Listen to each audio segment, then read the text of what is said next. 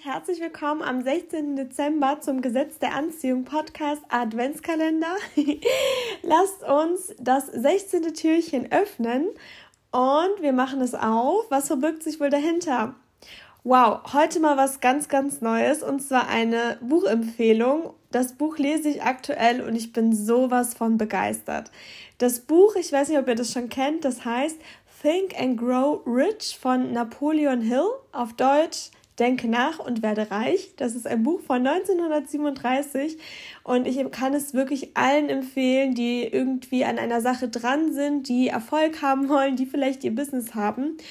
Äh, da geht es nämlich darum, dass er, glaube ich, mit 500 Leuten gesprochen hat, die sehr, sehr erfolgreich sind und die haben immer nach denselben Prinzipien gehandelt. Und ich bin jetzt so beim ersten Kapitel angelangt und Leute, ich brenne. Also ich kann sich wirklich nur ans Herz legen. Und da ging es nämlich zum einen äh, darum, dass das Allerwichtigste oder die allerwichtigsten Dinge unter anderem Entschlossenheit ist, weil es werden so viele Leute versuchen, dich von deinem Ziel abzubringen oder mit ihrer negativen Meinung dir versuchen einzureden. Also Entschlossenheit ist so wichtig. Du musst wirklich für dein Ziel brennen und am überzeugtsten davon sein.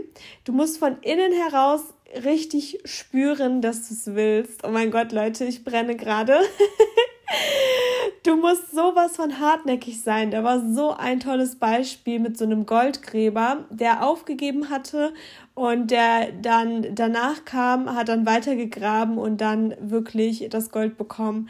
Das heißt, du weißt nie, wann du an dein Ziel stößt. Wenn du heute aufgibst, wärst du vielleicht morgen schon am Ziel angelangt, wer weiß das Wichtigste ist wirklich niemals, niemals aufzugeben.